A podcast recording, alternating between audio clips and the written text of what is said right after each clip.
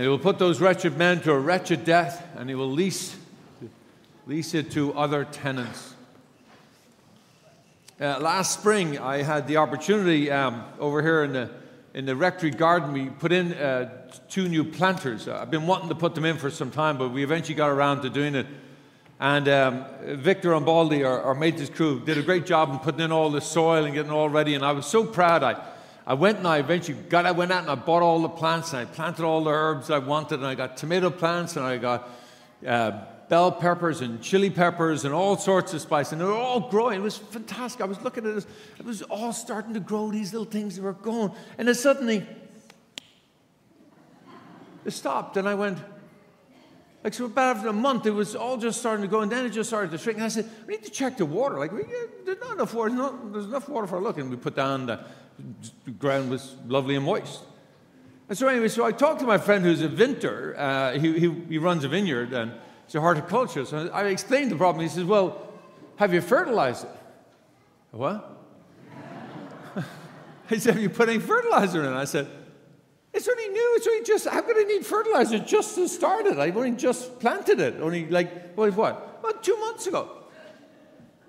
Well, two months, where do you think it's going to get its nutrition? From the soil?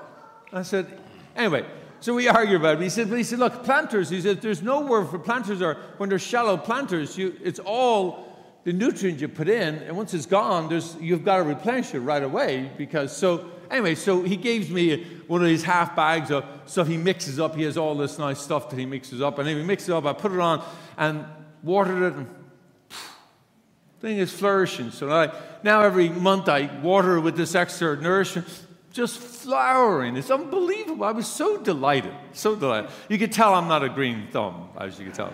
I learned a lot out of the experiment. But here, here's the part that's like most, a lot of us may not be used to gardening.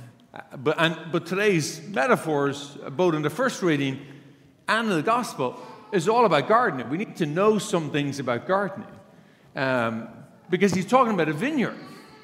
And it's the same thing. He, he's talking about how, now, he, in the first reading, he's, he's pointedly speaking to the leaders, saying, Look, uh, this is God, Isaiah speaking on behalf of God. He says, Look, I've planted, I've done everything right, but you vineyard tenders are not doing your job. You're not nourishing, you're not leaving. And so, so what else am I to do? He says, What else am I to do? And then the gospel, Jesus gets pointedly, like he points straight at the Pharisees and the, and the leaders, the scribes, and says, You know, you're those vineyards. You're, you're those uh, vineyard tenants who are not doing the job. You're not producing the fruit and you're not producing what I've asked you to do.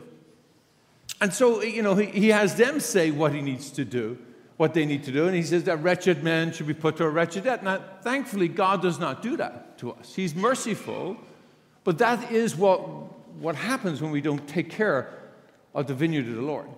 And the vineyard of the Lord is the, is the responsorial psalm that they beautifully sung. It is the house of Israel. That's us, the people of God. We're the vineyard. And so when we don't tend to one another, we're held accountable. So let's just be very clear. The Lord is making, He's not mincing the words here at all. He says we will be held accountable to the fruit we produce. Now, great, it's great that He is merciful, but just understand that we're called to produce fruit. And we're called to produce fruit not just as a church, but also individually. Now, just understand if you think that the leaders of the church today are just the priests and deacons and the religious, you're wrong. Leaders of the church are you. All of us. Anyone who comes to church is considered a leader. Why? Who are you leading? The rest of the world who are not coming to church. You see how it works? So, so we've got, all of us have got a responsibility. Now, look, this week, in a very important way, in a formal way, uh, Pope Francis has called uh, uh, the Synod on synodality. The synod, a synod means to walk with, and he has this um, synod asking bishops, cardinals, archbishops, uh, priests, religious, and lay people all coming together in Rome to decide to till the soil of the church and to, uh, uh and to listen to the Holy Spirit. And he evoked the prayer of um, the Second Vatican Council because this is sort of a follow on to implement the Second Vatican Council. This is here 60 years later, and we're still struggling to implement things. And he's saying we've got to listen to the Holy Spirit. We've got to turn over the soil, and we have to learn to listen as to what is the new nutrients we need. Now, he, he called upon a, a, lovely metaphor, not a gardening metaphor, but he used a, uh, the conductor and symphony metaphor, that the Holy Spirit is the conductor of the symphony. And all those who are coming to listen need to listen, each of them different instruments at different sounds. And we have to listen carefully. And it's the Holy Spirit that we're watching. The conductor who is given is the animator for the, the synod. Now, what he's asking for the church is to listen so that the soil must be tilled. We need to listen to people to reach out to the whole world and to be that nourishment to the whole world. Well, we cannot give what we do not have. And therefore, we need to listen. We need to listen to what is the Lord calling us to do today. Now, that's all great out in Rome and all the leadership out there, but it comes back also to us. Are we listening to the Holy Spirit in our lives, in our heart? Are we tilling the soil of our heart? Are we nourishing the soil of our heart so that it can produce fruit?